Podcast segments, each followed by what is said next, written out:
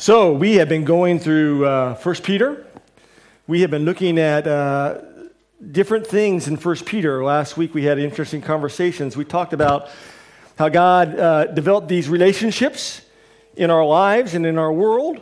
Um, that we are we fit underneath those. We said there, there are institutions, our relationships. We said there's a, our relationship with God, um, our relationship with our government or our king, um, our relationship with our family, um, our relationship with our church, and our relationship with work, and all these things. Some people are kind of said they're like umbrellas that are underneath us or above us that protect us.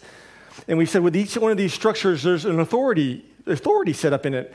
And this authority structure is uh, for the good of the people in it. And so what we've talked about was that there are some people who have some people have authority and some people are under authority.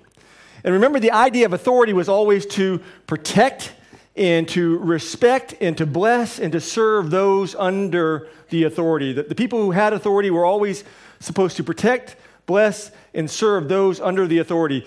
Um, because of the fall, then we see people who have authority abusing the authority, but that is not the way God meant for it to be. We talked about the S word, which people didn't want to talk about. We talked about submission. And what did that look like? And we said that submission was an attitude of our heart. And it was something that we had to deal with in our heart um, and it wasn't something we forced upon another person, but it was something that they, they did within themselves. And scripture continually pointed out that the person who submitted wasn't the inferior person, that to submit was actually a position of power and of strength. And we talked a lot about the women last week, and so um, know, a lot of men were thanking my wife and all these things, but I wanted to really briefly talk about the men because I want to come back to the men because it's so important along this idea of authority and structure because we're going to move into it today because the structures are going to get broken and bad things are going to happen today in the passage. And we're going to talk about suffering. But the passage last week said in verse 7 that the husbands, in the same way, are to live with their wives in an understanding way. It meant according to knowledge, according to study. It means that as a man, you're to study your wife, to be a learner of her, to, to know what she likes, what she doesn't like, to know how to encourage her. You're to, to study her and to live with her as a weaker vessel. It doesn't mean worse or inferior, but it means delicate, like a piece of china. It's something that's very valuable. And it says because she's a woman. In Hebrew, the word actually means, one of the variations means she's your rescuer. The, the, the man is a servant leader, the, the woman is, is a servant follower, but it actually in Hebrew, when I do weddings, sometimes I say that the word actually means that the woman is the rescuer of the man. The man needed rescuing, and God created the woman. And so the guy is to take care of her. And then he says this very interesting thing. He says at the end of it, he says, or your prayers will be hindered. And what he's actually saying there is that as our relationship with our wife goes, guys, so our relationship with God goes. Did you hear that? What Peter says and what Paul says and what the Bible says and what Jesus says is that as our relationship with our wife goes, so our relationship with God goes. Peter in Ephesians says that just as Christ loved the church, so you men should love your wives and sacrifice for her and die for her and give yourself for her. You should love your wife as you love yourself. There shouldn't be a difference. You're on the same team, you're both wearing the same jerseys. So I can't say to myself when a buddy asks me, How you doing? And I'm going, Well, I'm saying, Well, I'm doing really good. Spiritually, I'm going to BSF and I'm in Bible studies and I'm in accountability groups and I'm studying God's Word every day and everything looks good. I'm just really deep in words, God's Word. And then he goes, Well, how's your marriage doing? And you go, Well, my wife and I aren't doing too good. We, we just can't connect. That, that's, that's a total disconnect in the structure and in the authority. A guy can't be doing good spiritually with the Lord and be in Bible studies and studying and memorizing and having accountability and then not being good with his wife. Because if he is, the passage says that we read last week that that is a brokenness and his prayers are hindered and he can't even talk to God because he can't get his relationship right with his wife first. Does that make sense? And I'm very passionate about this because I struggle with this. And when we do marriage counseling, I'm usually pretty hard on the guy because the scripture passage says because of this institution, this structure, that when men get to heaven, God's going to look at you and He's going to ask you, What did you do with your family? Did you protect it? Did you bring it to a place of nourishment? Did you allow your wife and your kids to flourish? Did you take care of people? Because you're the, you're the leader, you're the servant leader, you're the authority, and that's your job. God's not going to ask your wives that. He's going to ask the men that. He's going to say, did you, did you serve yourself in your marriage? Sexually, physically, your needs, whatever. Did you serve yourself or did you serve your wife? Because as the authority figure, you're to serve yourself. As I talk to guys often, I talk to myself. You know, we have a way of kind of deceiving ourselves, and we can say sometimes, yeah, I'm doing it all for my wife, I'm doing it all for my kiddos. I'm working hard, I'm doing all these things. But in reality, if we're honest, what we're saying really is that we're doing it for ourselves. And we're doing it for our egos. And Peter says that's not good. And that's not right. And your relationship with God is broken if your relationship with your wife is broken.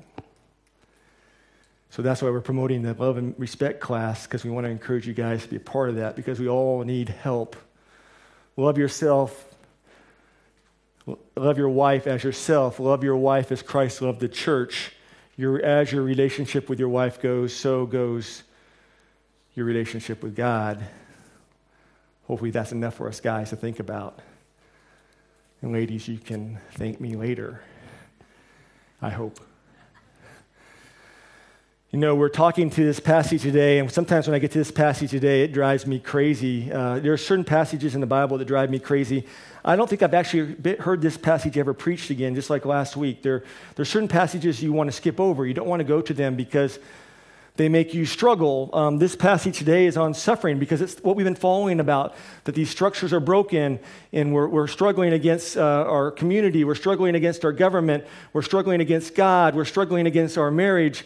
And in the midst of these things, uh, suffering comes. And, you know, to be honest, I don't think people like talking about suffering. I mean, people don't talk about it in the church hardly at all, do we? I mean, we talk about, well, if you're suffering, come to Jesus and he's going to make everything okay. We talk about that all the time. And that's how most people come to church is that, well, God's going to make my life perfect and I'm not going to have any more suffering and it's going to be okay. But that's not what he's talking about here, is he?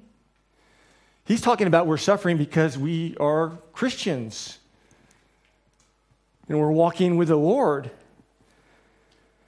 And that's scary for people because we want to think, well, I come to Christ and everything's going to be okay and I'm never going to have troubles. Amen. Nothing's ever going to be difficult again. But Jesus, when he talks about these things, he says that's that should be our current reality. That if we're a Christian and we're in the world, we're a minority, and this world is going to hate us. Did you know that? We talked about it the last couple weeks. We've said, and I've tried to say different ways and different focuses, and let me try one more way. I don't know if this will work. But what he says, I've said that when we become Christians, God's Spirit comes inside of us and it changes us, and we begin to think differently, and we begin to talk differently, we begin to act differently, we begin to spend our money differently. We begin to treat our wives differently. And Peter says that whole same thing again, and he says it in this passage, and he says that when we come to Christ, it's like this baptism. We, we enter into Christ and, and, and we enter into his life, and that's why we baptize people. And what we see is that when you get baptized, that all of your life is changed. The God Spirit has come in and he begins to change you, and now Instead of being white, you're blue. The Spirit has come inside of you and He's changed. I could have used any color. It's the only one I found that maybe everybody could see here. You know, another reason I don't like to talk about suffering, especially as Christians, is I don't think that I've ever really experienced it. I mean, not the way that some of my friends have. I mean, I've seen some friends. Uh, when I first went to Asia, Graham and his two sons, Philip and Timothy, 11 and 6, were ministering in a local village, and they had set up a camp there, and they went back every week to share the gospel to the people. And one night, as they were there, they were grabbed by an angry mob of people who didn't like what they were sharing. And they put them in their car and they burned them alive because they were teaching God's word. The next day they came and they found the bodies, and Graham had his arms surrounding his son because they were preaching God's word. When I read passages like today, I'm like, wow, I've never suffered like that. I've never struggled like that. But Peter is writing to all of us, whether we have done that or not, or will we do someday or some other way. He's writing to all of us, and he's saying, if we're changed, if God's Spirit has come into us, then we're going to have troubles, we're going to have struggles. And the passage says these are things that we want to do, these are things we have to do, not things that you shouldn't do. When Scripture tells us to do things, it's not saying, well, if you do this, if you like it, but what God is saying, in the current reality of the world, this is the best thing for you. And if you don't do it, then you're not doing the best thing. And so I want to talk really briefly just about suffering as Christians. I want to talk about the passage says there's two things that we need to be careful of. There's two things we, we don't do, we should not do. There's several things we need to do, and then I want to talk about how we do it. How do we have the power to do it? How do we do it in the midst of suffering? What does it look like for us? Two things we don't do, what we should be doing in suffering, and then how do we do it? What's the power of it? What gives us the strength to live out our life after we've come into Christ? And I don't know what your suffering is looking like today. If it's like most people, it's probably taking place either in your home or your workplace. I mean, it might not be like Graham's, but the passage says that if you are a Christian, if you're, play with me here, if you're blue and you're living in a white world where everybody else is white, you're going to look different. You're going to cause people to be uncomfortable and things are going to happen. I mean, maybe at work, maybe you refuse to gossip and stab others in the back. Maybe you don't want to talk against people. You don't want to climb over people. You don't want to move up the order. You have information on people that you could dish it out and they could be fired or you could move above them. But because of your faith, you've chosen not to. You've chosen the Lord to be in charge of that relationship and you've taken the hit in your character maybe in your payroll, maybe in your position. You've chosen not to do those things because, as a new creation, as a blue person living in a world that's not blue, you want to honor the Lord. I mean, some of us, we're going to suffer in work because we're going to refuse to change the numbers. Our boss is going to come to us and want us to cook the numbers or, or change the numbers, and we're going to say, you know, I used to be able to do that, but now I just can't because it's not what God has called me to do. Some of us are going to suffer because we're going to be told and asked to sell product or stuff that's junk. I know that never happens in Hong Kong, but it happens in the rest of the world in the markets that you're going to be asked to sell junk and crap and it's going to be worthless and you're going to know it's worthless. And if you don't sell it in the bank or wherever you're at, you're going to get in trouble. And you're going to feel pressure and tension and suffering because of your faith. And Peter talks about that. Some of us are going to suffer, and I know for sure several friends who have suffered because they refuse to take clients to places that the world wants to go. Their clients want them to take them to all these places, and they've decided in their life that's just not who I am. God's changed me, and I'm different than that. And they've suffered because they don't get the high paying clients anymore because they don't want to go to the strip clubs. And they've suffered for the gospel and for what it means to walk with the Lord. You know, some of us singles in here, some of you singles in here, you are suffering right now. You're compromising. I mean, you're suffering because you don't compromise.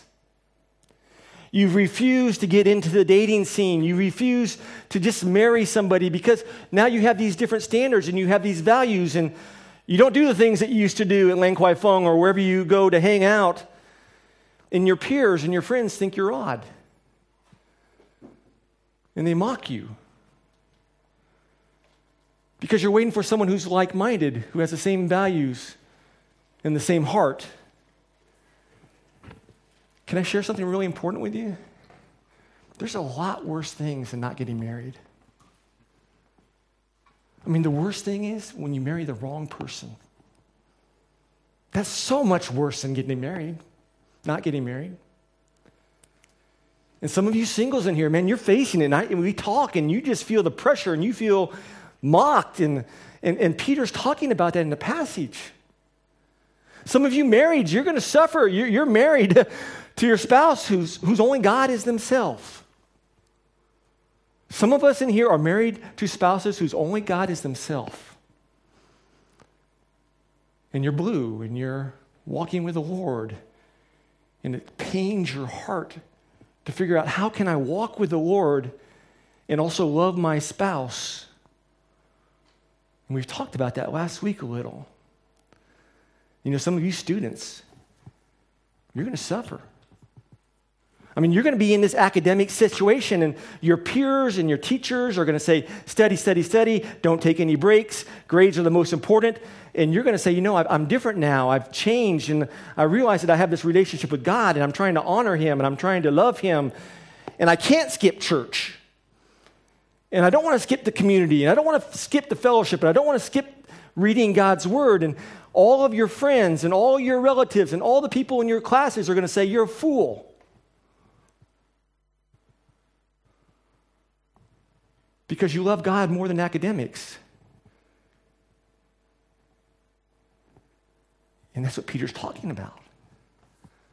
That when we walk with the Lord, we're going to be mocked because we're, we're different. Our friends are going to call us religious. And the passage gives us some warnings here. It says, if we walk with the Lord, if we're walking in a world that's broken and not baptized in God's Spirit, if we are, there's a high probability that a couple things are going to happen. And, and he says, be careful of these things. There, there are warnings because on this faith journey, you and I are going to have it happen to us, and we're going to make mistakes. I'm not saying be perfect, I'm just saying be careful. Because I make these mistakes, and that's why I'm sharing these things because I make these mistakes all the time. Verse 14 says, When we suffer as a Christian, we will be tempted to fear men more than we fear God. We're going to be tempted to be in awe of status and power and wealth and influence. We're going to be tempted to, see the things that we can see with our eyes. And we're going to be tempted to fear those things more than we fear and in awe of God. The passage is a quote from Isaiah 8, and it's an amazing passage. It's a very relevant passage for today. Isaiah 8, the people of God are not in good shape. I mean, it's bad. The leaders are all corrupt.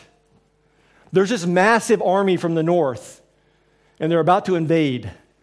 I mean, it's bad news. The Assyrians, for hundreds of years, have taken over cities, and every time they take over a city, they chop everybody's heads off and they just leave them at the front gate and said, If you defy us, this is what's going to happen to you. So everything in the people of God's eyes, they look around and they say, terrible, terrible, terrible, no hope, impossible. What are we going to do? I mean, they don't even pray because it's so bad. And then the king, Ahaz, who is totally corrupt, and his authority structure is about him, he says, Well, let's do this. Let's go to Egypt in the south and make an alliance with Egypt, and maybe Egypt can come up and they can help us defeat our enemy. And God is watching all this, and he says, No. And he sends Elijah to him. Uh, he sends Isaiah to him. And Isaiah goes to him and says, Hey, guys. He doesn't say, Hey, guys, but in Hebrew, he says the equivalent of, Hey, guys. Don't do it. God is with you. No matter what you're doing, no matter how you're suffering, God is before you. Don't fear what you see with your eyes. Fear and, and awe God who you know with your heart. God even tells Isaiah, hey, you guys can ask for a sign, ask for any sign, I'll do it. I want to show you that I'm there. I'm your God. I'm going to do it. And the people are so distraught. They're so fearful. They don't even ask for a sign. And God says, okay, I'll give you a sign. There's going to be a child, a virgin. She's going to be born with a child. His name's going to be Emmanuel. It means God with us.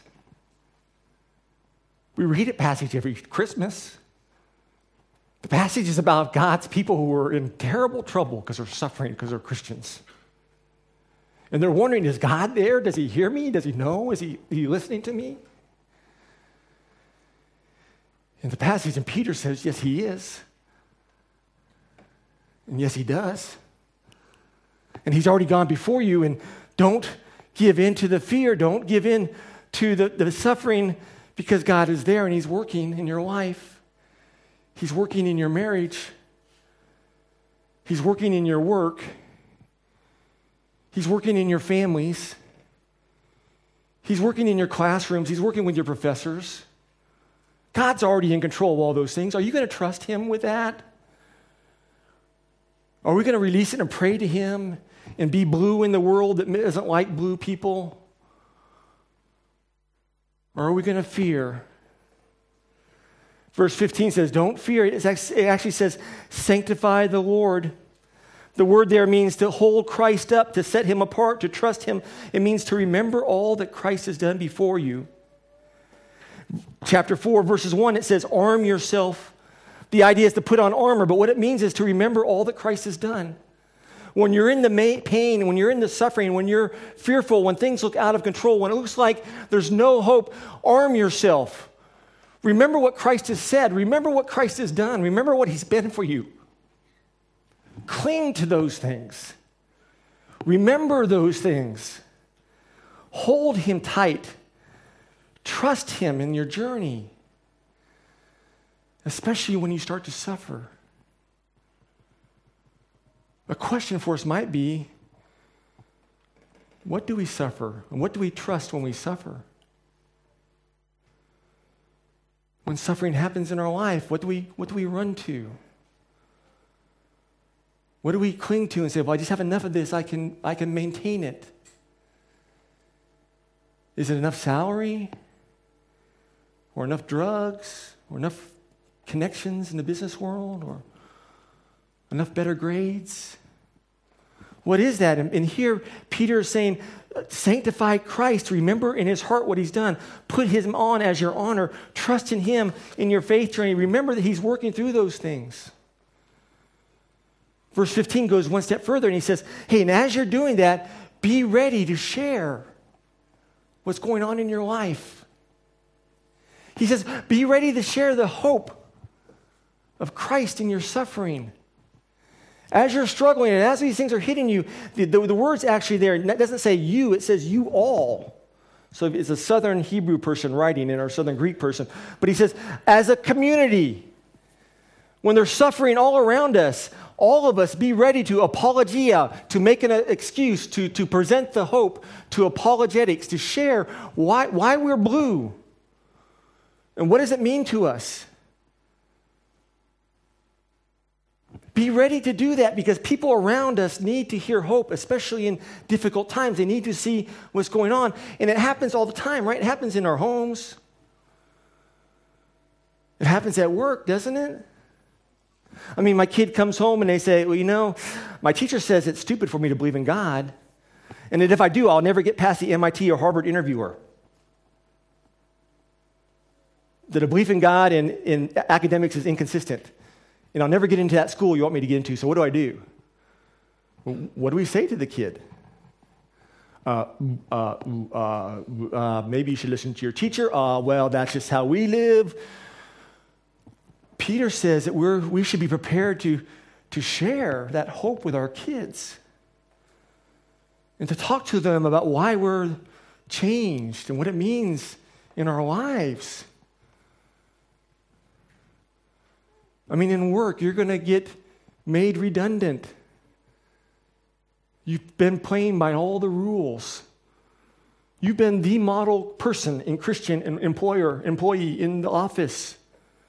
And all of a sudden the note comes down and, and you're, you're made redundant and you've gotten fired. And people above you who are not nice, people who don't play that by the rules, who cheat, who stab you in the back, they're still there and they're still moving. How do you react to that? When one of your friends comes up to you and asks you, well, how you doing from the office, what do you say?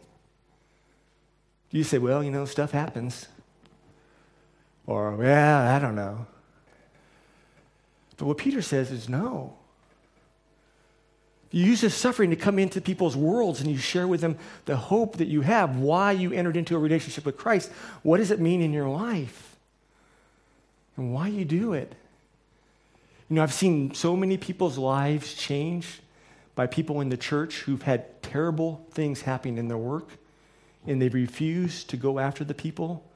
They refuse to bury the people and some of them have fi- been fired and they went to other jobs. And I've seen people actually seek them out in their new job, especially when the people's lives got te- difficult and trouble and suffering were happening. And they sought them out and said, Dude, when you did that, that was amazing. I knew you believe in this God thing. Can you tell me more about that? What does that look like? I need that. I need that hope because right now I don't have any hope. Now, if these things I'm sharing with you, they seem like, well, that's, that's the right thing to do, but I just can't do it. Well, you know, we're, we're having classes starting in two weeks about how to do that. Chris is going to be teaching about how we live out our life and how we understand God's word and, and what does it look like to present the hope in our workplace and how do we respond to our kids and how do we respond to our friends. If you're still struggling with that, because I think we all do at some stage in our life, because we just do. Come join the classes and be a part of that because that will help you on your journey. Verse 16 says, Keep a good conscience. As you're, as you're suffering and as these things are happening, the conscience was this window to the soul in Hebrew culture. It was where the filter, where God's light came through and it touched our heart, and where God's light came out of our heart and touched the world around us. And sometimes our, our consciences are dirty. It's the filter before which we turn right and wrong, and sometimes in our brokenness, we've made so many wrong choices that we've never just realized that we don't understand what right is anymore. And sometimes the things we think are right are wrong.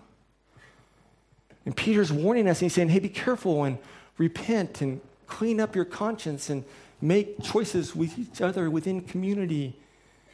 And don't allow your conscience to become dirty.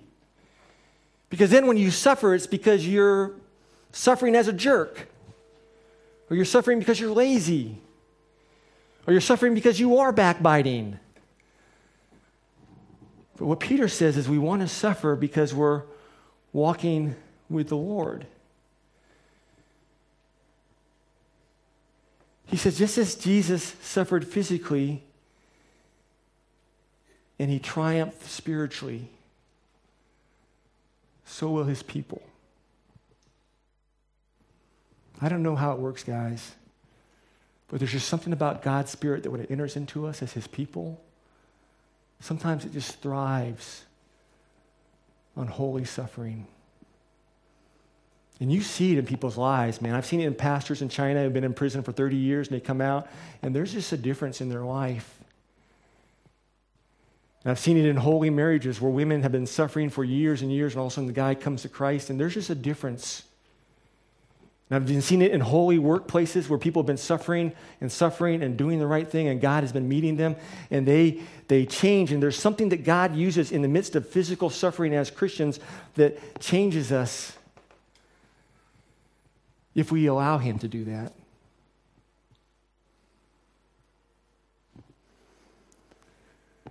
Peter warns us one more time. He says, in the midst of the suffering in verses chapter 4, verses 2 through 4, in the, in the midst of the suffering, in the midst of all these things going on, we are going to be tempted to go back to our old life.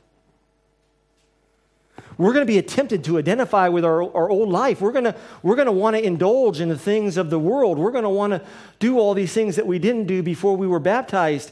We're going to want to do that because it's going to be, the draw is going to be so, so, so passionate and so hard. And he says, don't do that. It's one of the reasons we stay in community in a church because we realize in a community it's harder for us to get broken. And what Peter says here in his passage is that you just look at a person's actions in the midst of suffering, and our actions are always going to point towards what our hope is. And he uses an example of Noah. And you know the story he tells a story in, chat, in verse 20. He says that in, in, in the book of Noah, God looks at the world and the world's out of control. There's no one whose heart is after the Lord. And it says very interesting thing. It says, God found favor on Noah.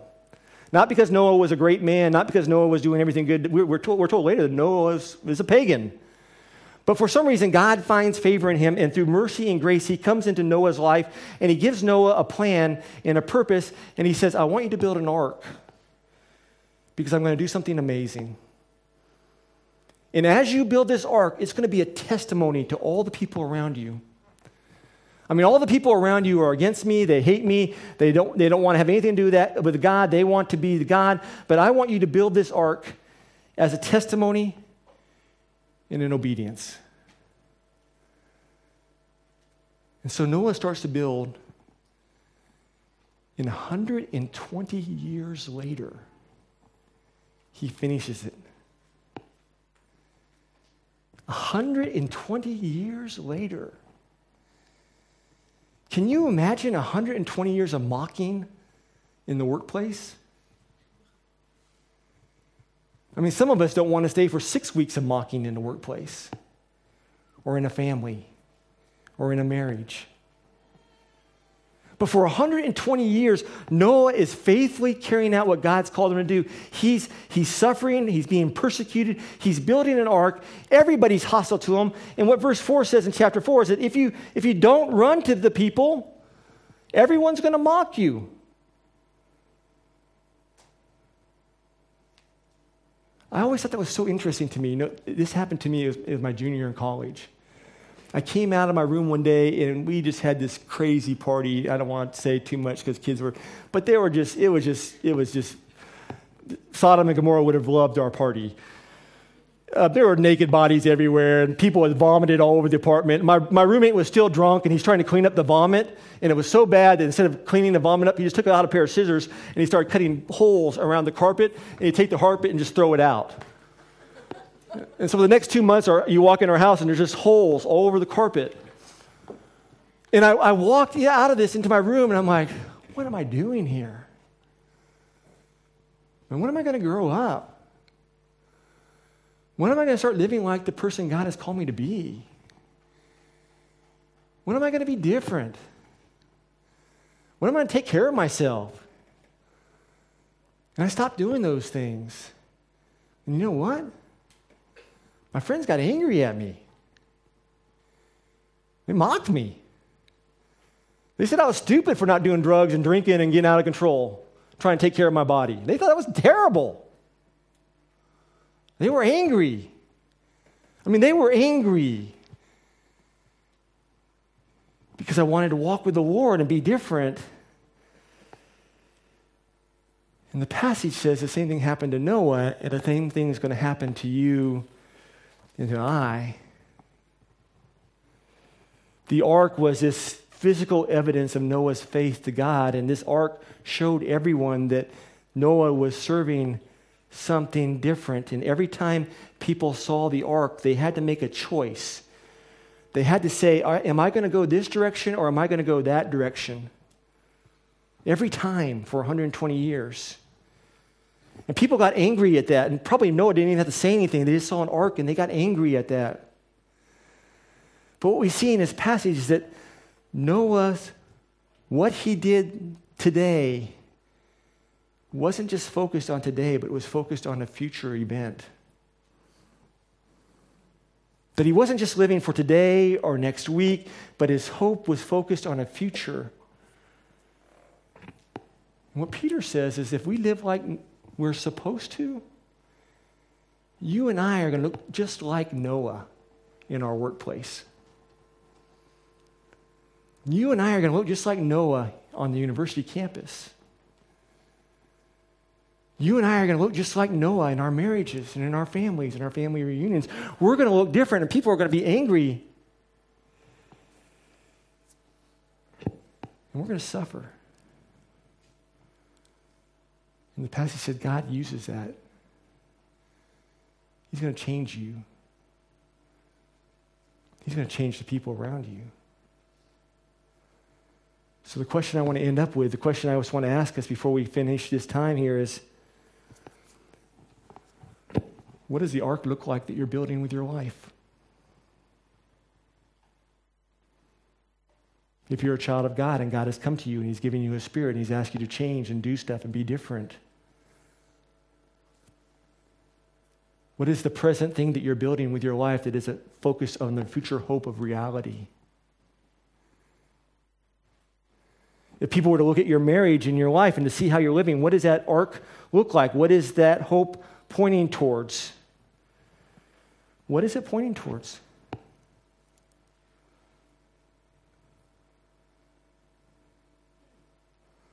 The question that Peter asks us and the Bible asks us is if, it's pointing towards something besides the ark, if it's pointing towards something besides Christ, is that really going to be enough? Is that really going to be enough to save you? Is that really going to be enough when the difficult times hit? Is that really going to be enough to sustain you? What do our present actions point to as our future hope? How? How do we do this? How do we get the power to do this? I love war movies. I haven't seen a good war movie in a long time. The last good war movie I saw was Saving Private, uh, was uh, Band of Brothers, and I watched that with Kip, and we talk about it. But there's one that sticks out of my mind because there's certain scenes that I kind of burned into my head, and it's Saving Private Ryan. Actually, I don't watch it very much because it's so intense. Some of the scenes are so intense, I just can't handle it. I just keep thinking about my son and what he fight, what I have him fight in a war. I just, I just can't handle it. But the most intense scene in Saving Private Ryan is the first scene. And it begins on a beach in Normandy in modern day. And this little old man is walking up to the graveyards. And his wife is behind him, beside him, all his grandkids and his kids behind him. And he's walking through this cemetery and he sees Star of David, something else, a cross. And he stops at the grave where the person who saved his life, because the story's about this one guy who gets parachuted behind lines. He gets lost. He has four brother, three brothers, and, and all three of them die. And so the military says, You got to find his kid because we're not letting four boys die on the same day. So they send all these guys to save, save Private Ryan. In the end, they all get killed. And in the last scene of the show, the guy's looking at him, and, he, and it's Tom Hanks. He's about to die, and he says to, he says to Matt Damon, Private Ryan, he says, Don't waste this do something incredible with your life. And I watched that first scene, and he looks around and he looks at his wife and he goes, Was I good? Was I worth it? Did I make a difference? I mean, that, that to me, that's, that's the whole movie right there. And you know what the passage says? you and I come to a cross where it says the just died for the unjust so that we might go to God. The passage says that any other ark that you're building your life on right now success, fame, relationships, marriage, kids, schools, academic, whatever that ark is you're building, and you're saying, This is going to get me through the flood. This is going to help me through life. I'm going to survive. This is going to be great. The passage is saying that every other ark that you're building in, if it's not on Christ, you're doomed. And everybody looking at your life, and if your kids follow that same building plan, they're doomed.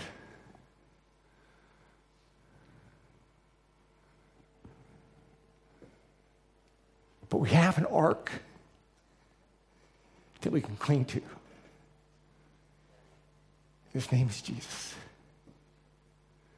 No matter what you're suffering, no matter how difficult your life is, no matter what the pain and the sorrow and the frustration and the anger and just the humiliation and the stupidness you feel, no matter what that is, the Bible says that Christ has already experienced those things. He's already felt those things. He's already gone through those things. He's waiting to take you through those things.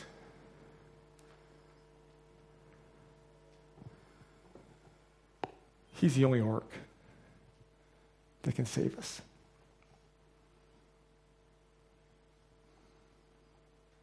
Which ark are you trusting in today?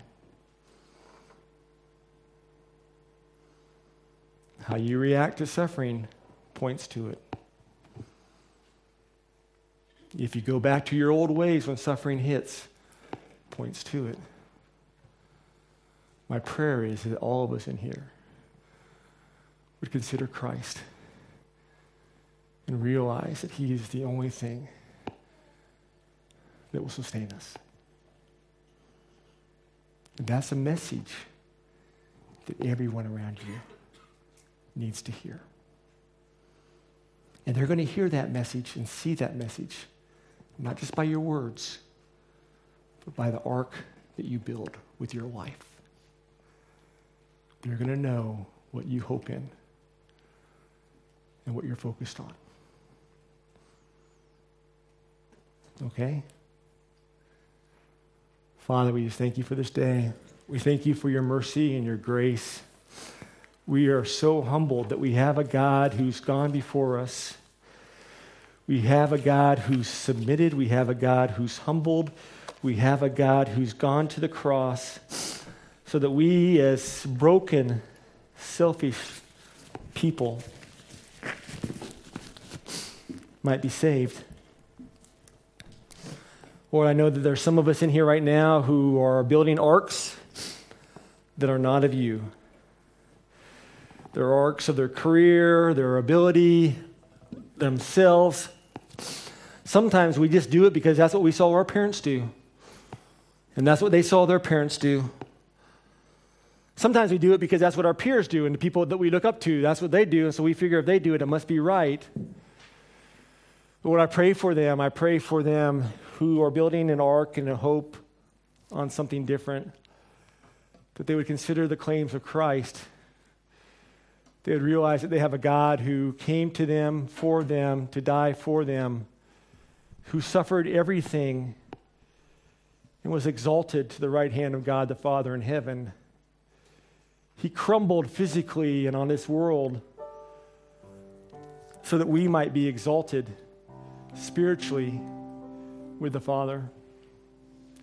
I pray, Lord, that they who are building an ark on something else will not leave here this day or this week without considering what they're doing and is it true and worthy and will it really save them. And what I pray for those of us who've been baptized, we've been washed with your spirit, we've been cleansed, we are being changed and we're being made different, but sometimes we suffer because of this in our workplace and in our homes and wherever you have us and we we fear. We wonder, are you good? And Will you take care of me tomorrow? And will you take care of me next week? Yeah, I know you're going to take care of me for eternity, but what about next week? We fear your goodness as we look at men around us in their lives. And I just pray for us, Lord. I pray that we would remember the lessons of Noah, who continually focused on you and what you've already done. I pray for us as a church. I need, I need people around me, especially when suffering happens and difficult times hit. I need people who continually remind me of the hope that we cling to. I hope that we all have people who remind us and show us and help us cling to Jesus in the difficult times and in the hard times and in times of suffering, especially as we suffer as his followers.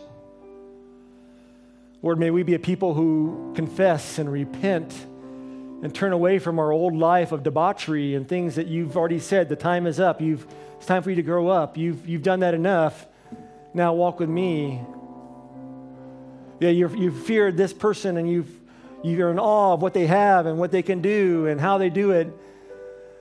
But that time is up. Now be in awe of God. Lord, help us to be in awe of you and to walk with you as your people. And what I pray for us as a church, that we would be a different church. That in the midst of suffering in Hong Kong and the pain and the brokenness that we see, that we would be able to speak a message that's different than all the other messages.